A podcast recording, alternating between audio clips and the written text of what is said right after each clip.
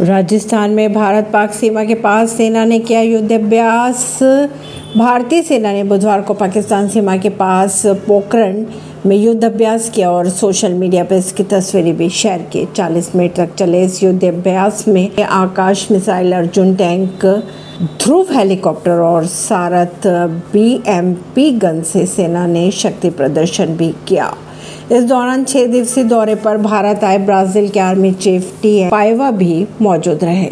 परवीन नई दिल्ली से।